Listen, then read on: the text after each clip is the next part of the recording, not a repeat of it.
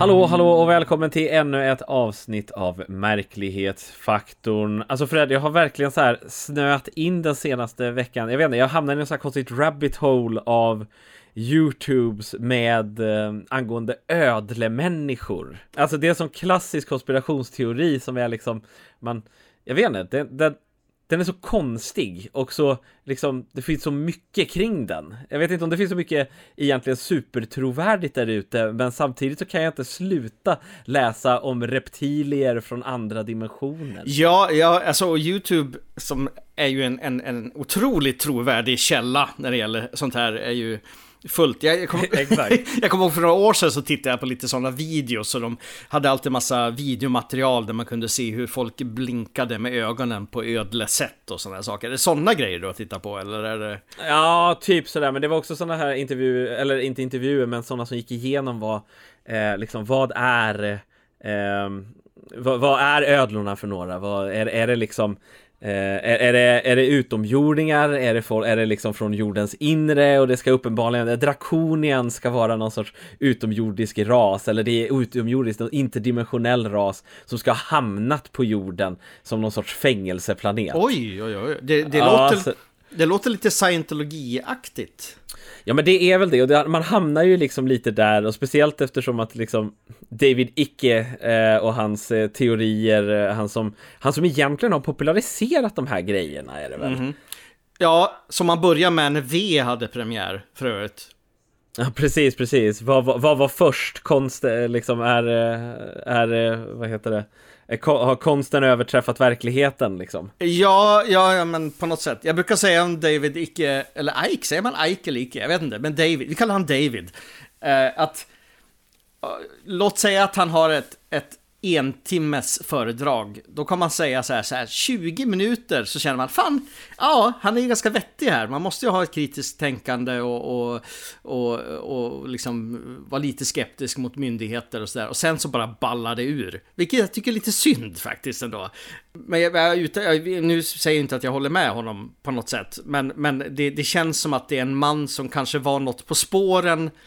Han är en duktig talare, duktig retoriker. Och sen bara blev det någonting helt annat av hans idéer och tankar. Jag vet inte hur van du är och hur mycket du har kollat in honom egentligen. Jo, men man blir lite så här fuckad av att lyssna på honom efter ett tag. Man blir lite så här, huvudet liksom så här liksom vrids lite. Men det jag undrar är om liksom, om det här inte var så här, jag vet inte när det var på 80-talet, han bara så här, det är ödlor i regeringen och han bara och alla bara så här, bokstavligt. Ja, bokstavligt. Ja. Och man bara så här, okej, ja, och sen så bara spann vidare på det. Det känns lite som att det är ungefär det där det ligger ibland när man pratar med honom. Ja. För det kändes som att i början så var det inte så himla mycket liksom, men faktiska ödlor. Nej, jag tror bara det där det blir någon så här organisk, logisk, nu tar jag väl i, men en organisk utveckling i alla fall. Alltså han bara hakar på, folk hakar på honom, han hakar på dem och så bara utvecklas det till någonting som aldrig kommer gå att få stopp på överhuvudtaget. Men det finns väl andra ödle människor, lite mer liksom kryptozoologiska ödlefigurer som springer omkring där ute. Det har du pratat om förut. Ja, precis, för vi har ju Lizard Man of Orr Swamp och liksom, som var en händelse på 80-talet, och man läser om lite sådana här ödle människor då och då, så att kanske det finns någonting där ute. Men vad har du snöat in på den senaste tiden då? Ja, det är ju faktiskt ett av dina favoritämnen, Bigfoot, nämligen. Ja. Jag har gett mig i kast på att jag känner att jag behöver en liten annan inriktning i mitt liv, för jag läser om så mycket otroliga konstigheter. Jag har läst väldigt lite om Bigfoot och Sasquatch. Och jag köpte ju, som jag har nämnt, som ni som har lyssnat, böckerna Where the Footprints End, volym 1 och 2 av Joshua Kutchin och Timothy Renner. Och Jimmy, du måste köpa de här böckerna. Alla där ute måste köpa de här böckerna. Det här är den mest fantastiska läsningen om Bigfoot som jag har stött på. För det här handlar bara om Bigfoot, alltså Bigfoot med hög märklighetsfaktor. om vi ska få in vår podcastnamn för en gångs skull i det här. Alltså High Strangeness Bigfoot. Vi pratar om Bigfoots i UFOn, undervatten Bigfoots, Bigfoot i gruvor, allt Bigfoots koppling till älvor, till troll. Det finns ingen, inte en enda normal Bigfoot sighting i den här boken. En av mina favoriter är en kvinna som blev ombordtagen i ett UFO, kanske någon gång på 60-70-talet. Och där får se en Bigfoot som har somnat när han ligger och läser en tidning på en bänk. Så han har liksom somnat med tidningen lite grann över sig. Sådana saker, sådana märkliga detaljer liksom. Så man undrar vad... Jag tror jag har ju nämnt det här många gånger. Om man nu ska fantisera och hitta på saker, varför drar man till med sådana detaljer? I alla fall, jättebra. Beställ dem, tycker jag. Du behöver dem, Ja, men vi behöver lite, man behöver verkligen så här superkonstigheter. Jag har läst så himla mycket så här jordad kryptozoologi liksom med Bigfoot nu så här, men där det är någon såg någonting mörkt som sprang i skogen, och det är kul. Men när jag läser många sådana böcker så jag kanske behöver någonting lite mer extremt. Det behöver du verkligen. Vi startar det här avsnittet med en lyssnarberättelse. Och det är Anna som har skickat in till oss, och det är faktiskt en spännande grej det här. Jag vet faktiskt inget årtal, men jag misstänker att det här var på kanske sent 80-tal eller tidigt 90-tal. Jag sov på nedervåningen ensam och min bror på övervåningen. Jag vaknade av ett jättestarkt sken genom persiennerna. Och det absolut första jag associerar till var blåljusfordon. Det var blått, liksom snurrade och blinkande ljus. Jag tittade ut men såg inget, men tyckte det verkade starkare längs ena kortsidan av huset, som råkar vetta mot åker och ängar. Jag sprang därför upp för trappan och in i brorsans sovrum. Han hade fönstret på kortsidan. Han vaknade och jag var helt exalterad. Kolla, vad är det där? Kolla, vad coolt! Viskfräste skrek jag till brorsan. Cirka 100 meter från huset, strax ovanför takhöjd, kanske 15-20 meter upp, vibrerade ett klassiskt kupol-UFO. Det var något rundat även på sidan neråt, men inte alls som ovansidan. Jag såg inga detaljer alls för det var så otroligt ljust. Som jag minns var det ungefär som att titta in i en ljusdimma och se något röra sig där inne. Men jag var ung, 12 kanske. Efteråt har jag såklart funderat och ifrågasatt mig själv. Men jag var ju inte ensam. Vi tittade, badade i ljus och såg farkosten över fältet utanför. Jag visste inte vad det var då, men jag var bara exalterad och lycklig. Och jag har fortsatt vara det. Och just den händelsen gjorde att jag varje kväll efter den natten längtat hem och inom mig tänkt, när får jag åka hem? Det var liksom en upplevelse som kändes så självklar för mig. Både jag och min bror har efter den natten haft många paranormala upplevelser, till skillnad från resten av vår familj.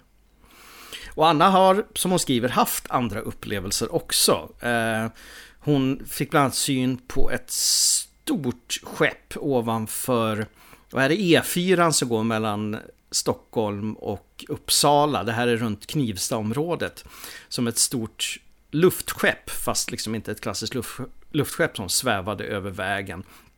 Och hon har även sett... någonting som man skulle kunna kategorisera som någonting kryptozoologiskt springa över vägen en gång i tiden. Det här är ju en väldigt fascinerad historia. Jag vet ju att området där hon bodde som barn är liksom fyllt av gamla lämningar från historisk tid. Du har gamla borgar och runstenar och liksom resta stenar som man inte riktigt vet vad de var till för.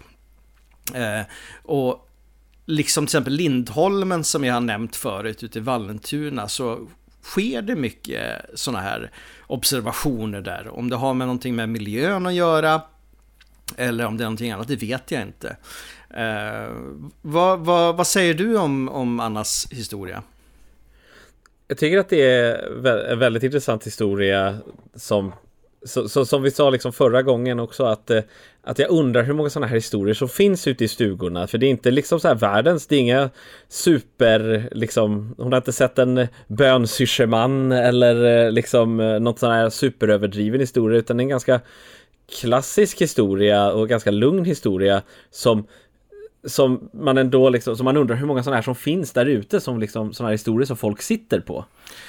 Det kan man verkligen undra, och jag tror att det är betydligt fler än vad vi någonsin kan tro. Jag vill minnas till exempel att min pappas sambo, som nu tyvärr är avliden, hon berättade för mig, jag var kanske 12 eller 13 år, hon berättade hur hon och hennes mor hade sett en stor liksom metallisk glob, alltså en rundel, sväva ovanför en parkering i det bostadsområde där de bodde till exempel.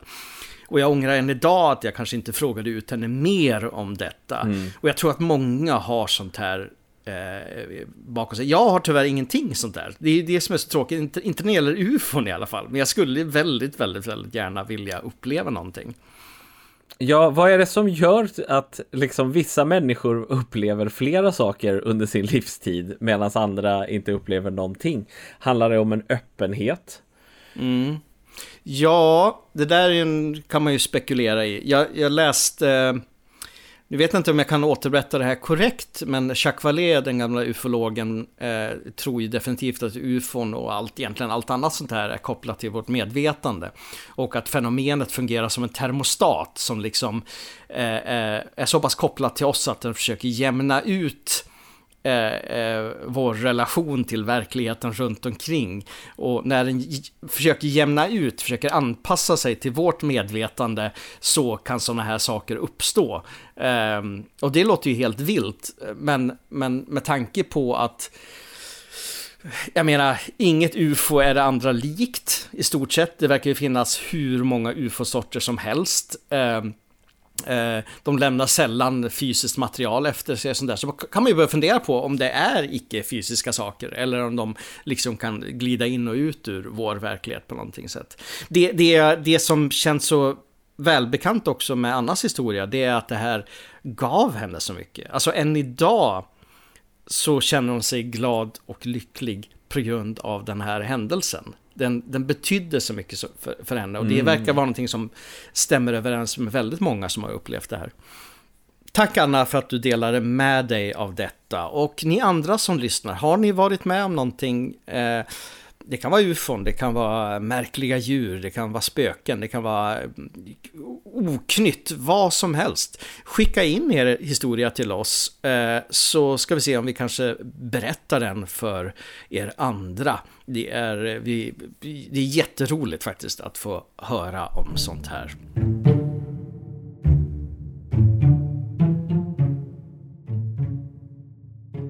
Det började 2016 på Havanna i Kuba. Amerikanska diplomater på plats började uppleva konstiga saker. Det var som att lufttrycket runt dem ändrades, och de upplevde skrapande ljud och vibrationer som verkade komma från specifika håll. Andra personer i samma lägenheter eller hus som de själva å andra sidan upplevde ingenting. Det beskrevs som att köra med rutorna nere i en bil. Och dessa upplevelser kunde vara allt ifrån 20 sekunder till 30 minuter åt gången. Flera personer fick långvariga problem från detta, som en diplomat som fick hörapparat och andra som faktiskt fick permanenta hjärnskador. Det blev en del politiska efterspel med detta, men det var svårt att veta vem man skulle peka på. Man kunde se att en attack skett, men vem och varför var oklart. 2 kubanska diplomater avvisades som ett svar från USA, och USA varnade amerikanska medborgare från att besöka just Kuba på grund av detta. Även kanadensiska diplomater drabbades i just Havanna. Fenomenet kallas därför för Havanna-syndromet, och än idag är det oklart vad som orsakade detta. Nu har det dock kommit en rapport som visar att fenomenet inte bara fanns på Kuba, utan amerikansk personal världen över har upplevt samma symptom. Även i Kina och i vissa platser i Europa har personal rapporterat detta. Ett nytt intressant rapporterat fall från 2019 berättar om en officer som stannar i en korsning, blir drabbad av omedelbar illamående och yrsel. Hans barn i samma bil började skrika, till synes också drabbad. När ljuset blev grönt och de lämnade korsningen så försvann även symptomen och barnet slutade skrika. Biden-administrationen ska nu ta upp vad det är som sker igen för att försöka lösa mysteriet på dessa konstiga attacker. Men vad är det för någonting? Det har pratats en hel del kring detta och Trump till och med sa 2017 att jag vet inte hur, men Kuba är de som ligger bakom det. Vilket skapade lite svart diplomatisk kris där, men han var ju också känslig som han var. Det är en så här väldigt konstig grej. Vad tror du om det här? Det känns som någon sorts sci-fi-historia. Jag tänkte precis på det. Det känns som en film. Det känns som någonting hämtat från en konspirationstriller, en sci-fi-rulle eller någonting. Men jag menar, det är ju också...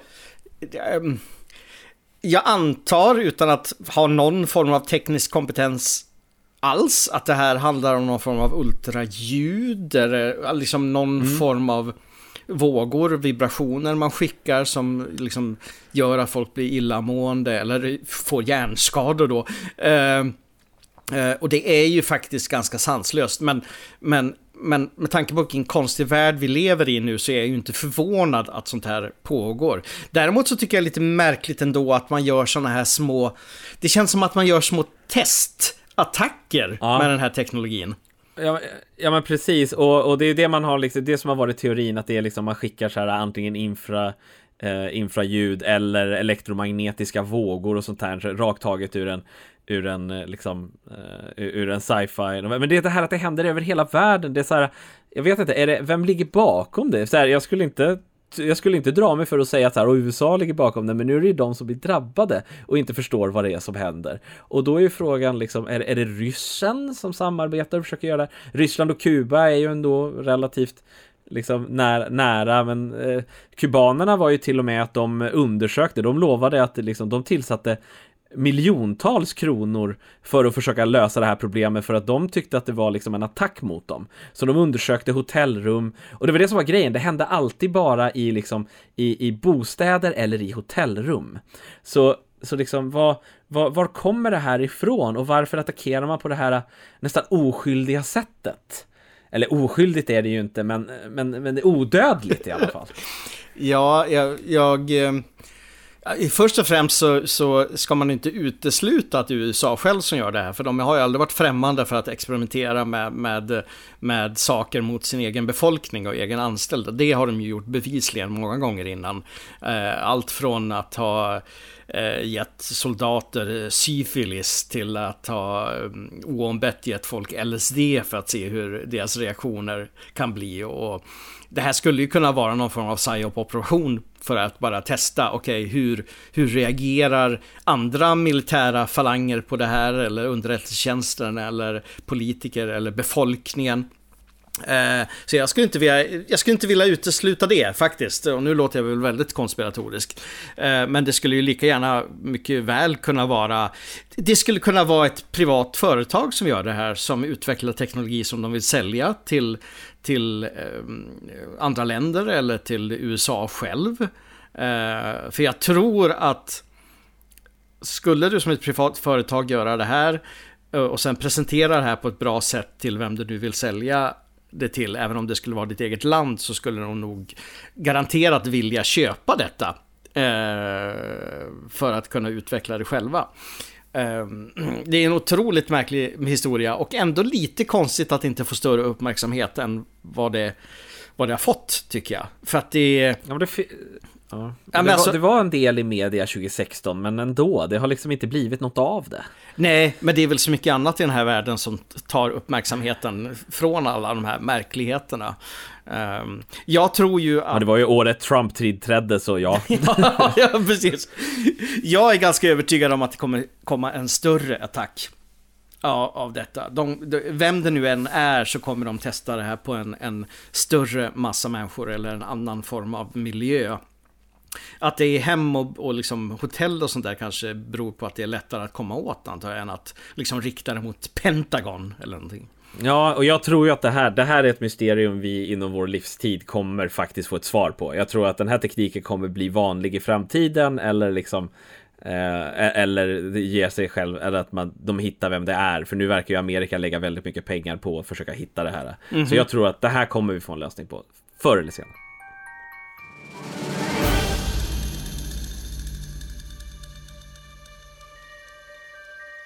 Ja, ett mysterium som vi kanske aldrig kommer att få svar på är de senaste UFO-nyheterna från USA.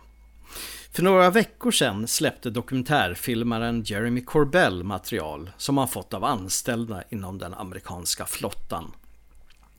Det var en video som föreställde till synes pyramider, eller är det trianglar, som svävade över fartyget USS Russell i juli 2019. Samt 3 stillbilder tagna från USS Omaha, föreställande ett föremål som svävar över vattnet och sedan, enligt uppgifter, sänker sig ner i vattnet. Nu har en video som dessa stillbilder kommer ifrån släppts. Det finns inte mycket information om vad som egentligen hände, men detta vet vi. Den 15 juli 2019 observerar flottan ett minimum av 14 föremål som svävar omkring över havet utanför San Diego. Man beräknar dessa till att vara minst 2 meter i diameter och lyckas fånga ett av dessa på video när det svävar fram en bra bit över havsytan. Långsamt börjar sedan föremålet sänka sig ner mot vattnet. I bakgrunden hör vi personalens röster som påpekar att det är starka vindar där ute, men föremålet svävar stadigt utan att påverkas av dessa. Till slut försvinner det mystiska objektet ner i havet. Det blinkar till och sedan är det borta. "It splashed", säger en röst bakom kameran. Har det kraschat? Eller faktiskt bara försvunnit ner i vattnet? Man skickar ut både båtar och ubåt för att försöka se vad som har hänt, men hittar ingenting. Det är spårlöst borta nere i havets djup. Det verkar komma ut mer och mer sånt här material. Vad tror du är på gång, Jimmy? Ja, det är ju någonting väldigt, stort på gång. Och det närmar sig ju den här stora, disclosuren som de kallar det. Eller, det är väl inte disclosure. Disclosure är ju när UFOn ska tillkännages, men det som händer i juni är att en rapport ska presenteras och den ska vara icke-hemlig. Det är det som är det viktiga med den här rapporten, och den ska förklara var de här sakerna är, eller åtminstone tillkännage den informationen som den amerikanska regeringen har kring dessa saker. Men det har verkligen exploderat de senaste veckan. För några dagar sedan så hade CNN och deras en specialare i 60 Minutes om just dessa saker, och där de bland annat pratade med mannen som fick de här videosarna avklassificerade och släppta till allmänheten innan han av frustration övergav slutade jobba hos regeringen, för att han faktiskt inte han kunde inte släppa information, han kunde inte undersöka saken på det sättet som de ville. Och det som liksom slår fast den liksom grejen som sticker ut mest om mig, det var liksom en mening där de frågar den här snubben: "Are these real?" Och han säger: "That's not up to discussion. America's government said, I'm not saying that these are real. America's military says that these are real."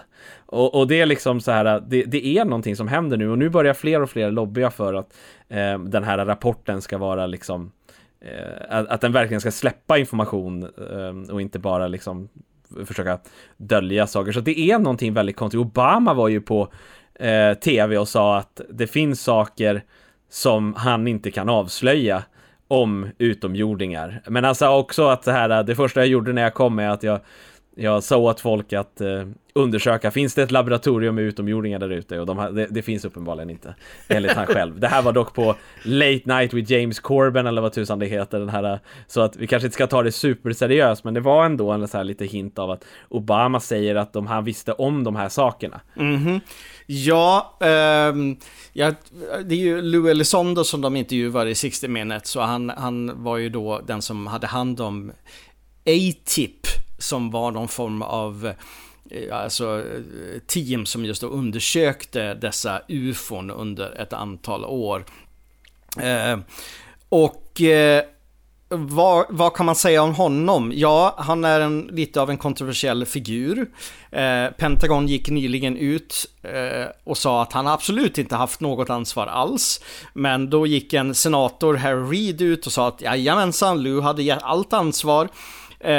Och det känns som att Pentagon är lite irriterade på att han och hans kollegor hjälper till att få sånt här material släppt och ut och talar om det. Jag betvivlar inte att jag tror faktiskt att han jobbade med det, men Pentagon är uppenbarligen väldigt irriterade på vad som pågår.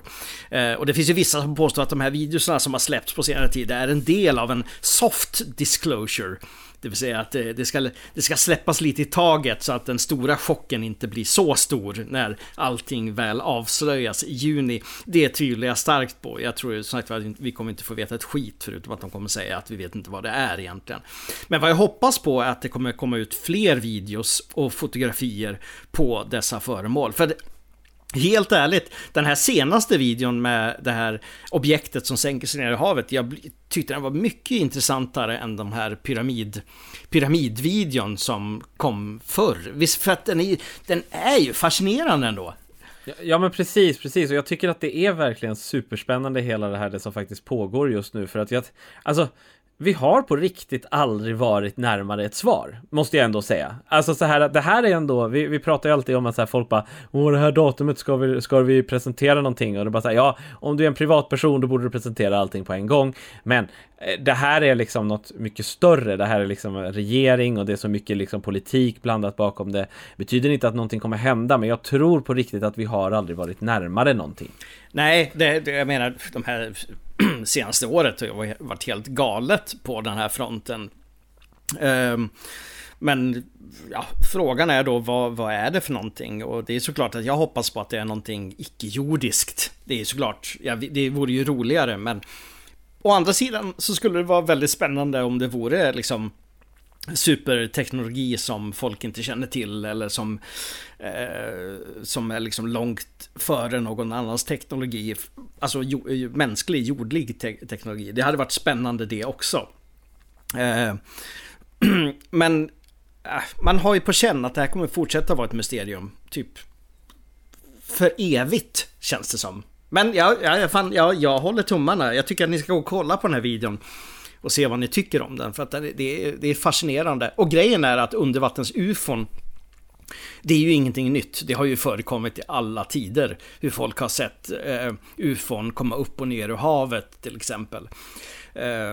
Så att på något sätt känns det ändå ganska logiskt. Jag menar, om det finns sådana här föremål på jorden, vart skulle de då gömma sig? Ja, havet är ju faktiskt kanske det bästa svaret där.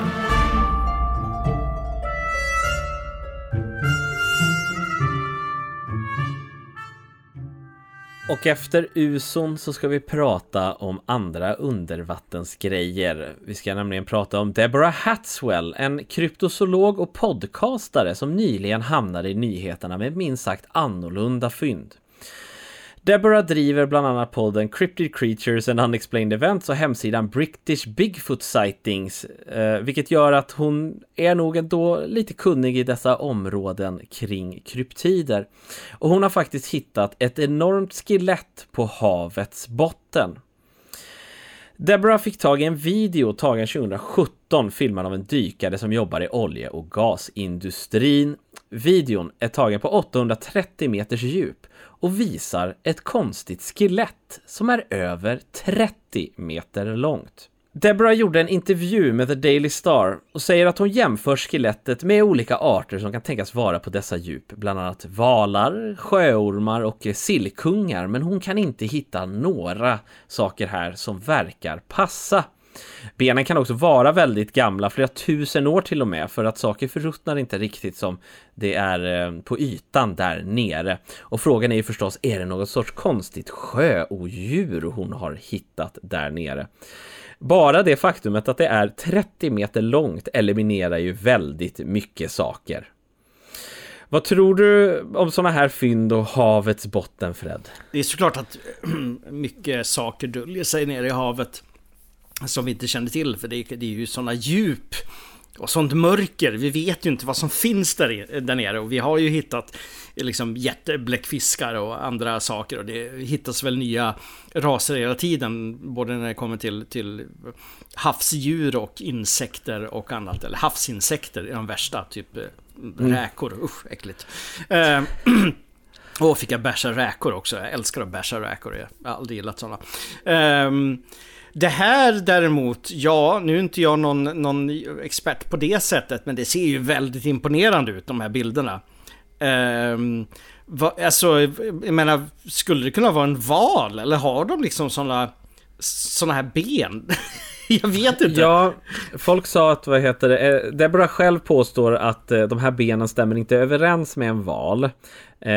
Men sen har jag också sett rapporter från folk som säger att jo, men det kan nog faktiskt vara en val, och det kan vara en jättehaj också, vilket också är läskigt med en 30 meter lång haj. Bara det är ju lite exceptionellt i sig. Men så att det är lite så här tvivelaktigt. Det är ju väldigt svårt att veta vem som liksom har rätt i det här, för Deborah påstår att det finns vissa saker, detaljer i benen som ger att det här kan inte vara en val, för de ser ut på det här sättet. Å andra sidan har jag svårt att tänka mig att Deborah är liksom marinbiolog på det sättet för att kunna göra sådana uttalanden. Utan att vara elak liksom, så måste man ändå så här väga det mot liksom vad det kan vara. Men det intressanta är ju om det här är någon sorts, kanske till och med fossilfynd, och att det kanske är så gammalt att det kanske vi kanske snackar om att det är en megalodon, så vilket var liksom en jättehaj som är nu för sen, den var väl flera miljoner år gammal, så det är kanske lite väl mycket, men vi kanske pratar om liksom äldre djurarter. Ja, det var ju någon som påpekade att Deborah, alltså hennes expertis bygger på att hon är en paranormal researcher, så hon kanske inte har den kollen på jättedjur som valar och liknande, men jag tycker inte man liksom ska avfärda det direkt som en val. Alltså jag kan inte säga att jag skulle kunna säga att det skulle vara ett sjödjur heller, men just tanken på att det är till exempel en jättehaj vore ju otroligt spännande. Speciellt om det är ett nyare skelett också. För jag skulle gärna vilja se en jättehaj på riktigt. Ja, inte för nära. Nej. Men där har du i och för sig en sån här pet peeve. Jag reagerade på det när jag läste den här artikeln också. Det är att man beskriver henne som en paranormal researcher. I början så skrev jag till och med den här på att liksom så här, en paranormal researcher. För när jag tänker paranormal researcher, paranormalt, då tänker jag spöken och sådana saker. För när jag tänker paranormalt, då tänker jag inte kryptozoologi, för att det är ju liksom en sorts, det är ju en biologisk lära, även om det är en kanske fånigare biologisk lära än mycket annat. Och när man då sätter folk och säger att de är liksom paranormal researchers, så sökte jag på henne och fann att vänta, hon är typ så här. Alltså hon är ju kryptozoolog, fantast. Det är inte samma sak, tycker jag. Och det är så här, jag förstår i och för sig att Daily Star kanske inte gör den distinktionen, men ändå, jag tycker att liksom så här, att det känns som att de la till att hon är en paranormal researcher för att diskredita henne, när jag tror att hon förmodligen har mer kunskap än vad artikeln egentligen säger. Med det sagt betyder det inte att hon är nödvändigtvis är kunnig för att kunna fatta eller för att kunna liksom veta såna här saker, men jag tror att hon är definitivt mer kunnig om underhavsmonster än spökjägare. Ja, men det har du ju rätt i, och mina Daily Star och även tidningar som The Sun har ju en tendens att försöka ta ner såna här intervjuobjekt. Jag menar, har de nyheter om UFOn så slänger de alltid in en bild på Fox Mulder eller en grön utomjording, liksom för att göra någonting lite nedlåtande helt enkelt på något sätt. Ja, men som sagt var, ja, man får väl... Det vore ju roligt om de kanske gör ett återbesök till det här skelettet. För jag antar att de vet vart det ligger, och det hade ju varit spännande att se om de kunde tagit upp en bit av det till exempel. Ja, men precis. Och man får ju hoppas att liksom, det kanske blir något mer av det här. Oavsett så tycker jag att det är väldigt intressant fynd. För att det här är liksom en bit av så här, havsbotten man aldrig ser.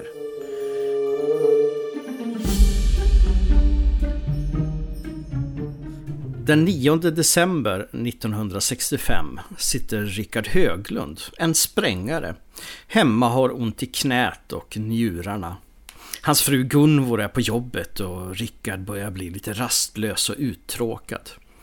Han tar hunden Lizzie och bestämmer sig för en liten utflykt i den ovanligt kalla vinterdagen.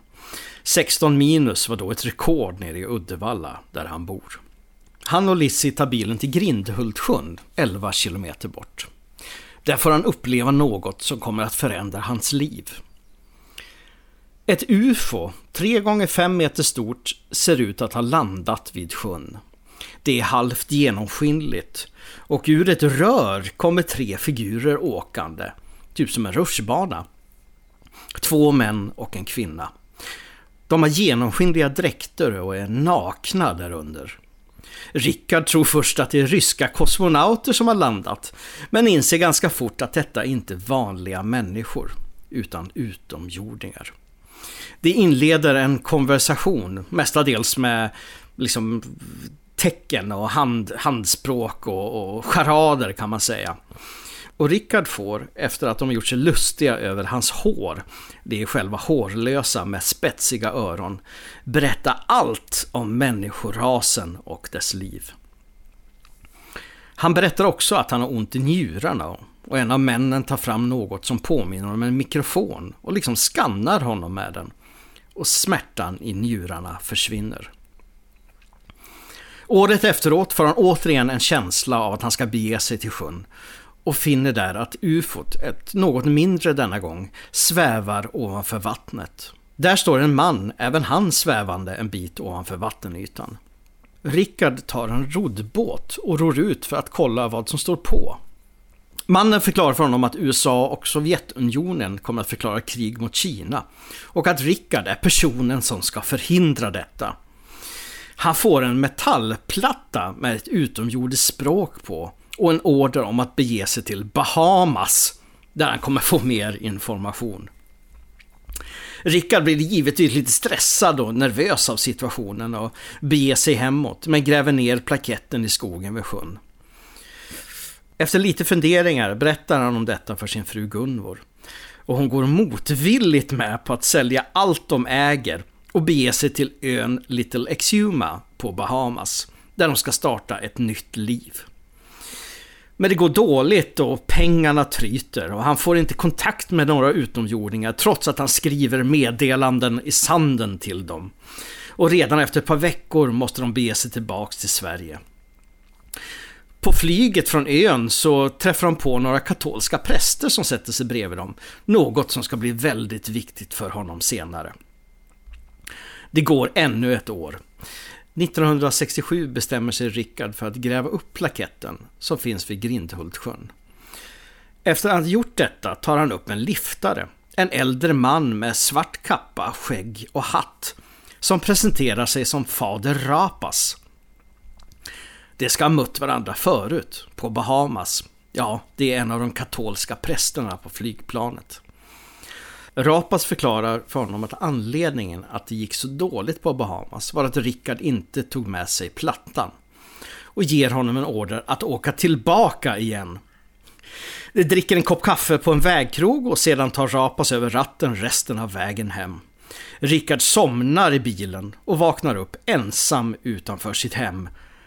Och så blir det en tredje resa till det som kanske, eller kanske inte, ska bli deras framtid, Bahamas. Denna gången tar utomjordingarna kontakt snabbare och tar med honom i en båt ut till en angränsande ö, där han tas med in i en underjordisk bas. Fader Rapas möter honom. Den är fylld av olika utomjordingar, allt från dvärgar till jättar. Där får Rickard beskedet att han ska starta en organisation, The New Generation, som ska verka mot våld och krig. Fader Rapas ger honom 65 teser som ska följas för att organisationen ska fungera. Meditera en timme vid solnedgången och gå in i er själva. Människan är en nyckfull varelse. Ena dagen älskar hon dig, den andra vill hon döda dig. Försök alltid vägra vapentjänst. Bevisa att du är broder och syster till alla raser. Om din symbol rycks ifrån dig, tatuera in den i din panna. Och så vidare, och så vidare, och så vidare. Organisationen startas, men börjar genast att luckras upp i kanterna. Och Rickard blir ganska uppgiven. Så det blir en tredje resa till Bahamas. Kontakterna med utomjordingarna fortsätter, men saker och ting blir lite mer hotfullt, nästan maffialikt. En av hans kontakter där mördas på stranden, skjuten i huvudet. Rickard får också en tillsägelse om att inte prata om sina UFO-kontakter, och han börjar allt mer dra sig undan från sina vänner. Han fortsätter dock med mystiska resor runt om i Sverige fram till sin död 1977. Detta är en otroligt komplex historia, och jag har egentligen bara nuddat vid hur märklig den är. Vad dina första intryck här, Jimmy? Vad hände egentligen med Rickard Höglund? Vad är det som pågår här? Alltså det är en sån otroligt bizarr historia, så jag vet inte var man ens ska börja, känns det som. Det är vad... Det är liksom... Fan, det är en sån här historia som är så här nästan för fascinerande för att vara sann. Samtidigt, hur fan kommer man ens på det här? Men samtidigt så måste han ju, oavsett vad som har hänt, så måste han ju trott på det. För att men det här är ju stora livsomfattande saker som liksom händer. Ja, det här förändrar ju hans liv och hans frus liv. Gunvor hängde ju med på alla de här äventyren. Förutom de sista åren då han reste runt ensam i Sverige. Hon fick se den här plattan, den här metalliska plattan. Och hon såg några av de människor som Rickard påstod var utomjordingar. Och de bodde ju givetvis tillsammans på Bahamas, där han höll på med sina märkliga kontakter och sådär. Och Gunvor, som jag tror att hon avled 95 eller 96, hon älskar ju sin man givetvis, och berättade att han var ingen person som ljög ihop saker, utan hon är övertygad att någonting hände. Sen om det var människor som låtsades vara utomjordingar och drev med honom eller drog in honom i någon form av märklig konspiration, det kan hon inte riktigt svara på. Det tog upp en stor del av hans liv naturligtvis, och jag tror att det påverkade honom ganska dåligt psykiskt under de senaste åren. För att inte tala om de kostnader som uppstod när de skulle resa till Bahamas hela tiden, vilket säkert inte var superenkelt på den tiden och tog mycket tid. Han pratade med flera researchers på den tiden, både lite mer... alltså mer praktiska ufologer som var mer inne på nuts and bolts ufon och vetenskapliga bevis, och även lite mer new agea ockultister som alla fick ta del tills han drog sig undan. Det har ju lagts fram på senare år att vad Rickard egentligen var utsatt för var någon form av spionhistoria. Att man kanske insåg att Rickard var lätt manipulerad, att han var en person som hade lätt för att fabulera, att fantisera, och att man av någon otroligt anledning planterade den här historien i hans liv. Varför? Ingen som vet. Man skulle även kunna säga att man skulle ju kunna tänka att Rickard har fått någon form av psykos, men är det här en psykos då som involverade så många andra människor och även liksom fysiska saker? Det är en sjukt intressant historia. Den är ju helt galen. Jag vill gärna rekommendera en bok faktiskt här, och det är Håkan Blomqvists bok Främlingar på vår jord. Han har faktiskt skrivit en bok om hela det här fallet som är oerhört detaljerad. Och Håkan är ju kanske en av våra främsta ufologer i Sverige, som också är också specialiserad på märklighetsfaktorn i många fall. Just i det här fallet så drar han ju väldigt mycket kopplingar till Men in Black, alltså det fenomenet, för många av de här figurerna betedde sig ganska likartat som de amerikanska Men in Black, och då pratar vi inte om Hollywoodfilmerna naturligtvis. Det är en jättebra bok. Den är väldigt, väldigt tydlig. Och Håkan har ju även ett kritiskt öga, så att han försöker liksom nysta ut, okej, kan det här ha hänt? Det här är saker som inte går ihop. Men i slutändan får vi nog anse att det här är ett olöst mysterium, för vi kommer ju aldrig få veta vad som hände Rickard under de där åren. Nej, precis. Men vi kan ju åtminstone säga det att det blev ju aldrig ett krig mellan Sovjet och Sovjet, USA mot Kina, så att någonting gjorde han kanske rätt. Ja, absolut, absolut. Och det ska också tilläggas som en liten intressant detalj att han hade ju ont i njurarna där och hade någon form av njursten eller liknande. Ah. Och när han besökte läkare efter detta möte så var njurstenarna borta. Och det finns det fortfarande läkarintyg på, även om nu njursten kan försvinna naturligt av sig själv också. Men många vill ju påstå att detta är ett bevis på att någonting hände, någonting som faktiskt påverkar honom på ett äkta sätt. Jag älskar Rickard Höglund historien och det är en sån här grej som, det är synd att alla är döda nu, men det hade ju varit fett med en dokumentär om det här. Då har ni lyssnat på avsnitt 34 av Märklighetsfaktorn. Kom ihåg att gå in och likea oss på Facebook och Instagram. Och har ni en historia eller en nyhet så kan ni mejla oss på marklighetsfaktorn@gmail.com, och har ni en egen berättelse, mejla gärna in den så ska vi se om det är någonting vi kan läsa upp och dela med oss till er lyssnare där ute. Och ni får ha det jättebra. Och vad är det du brukar säga, Jimmy, nu igen? Jo, stay strange.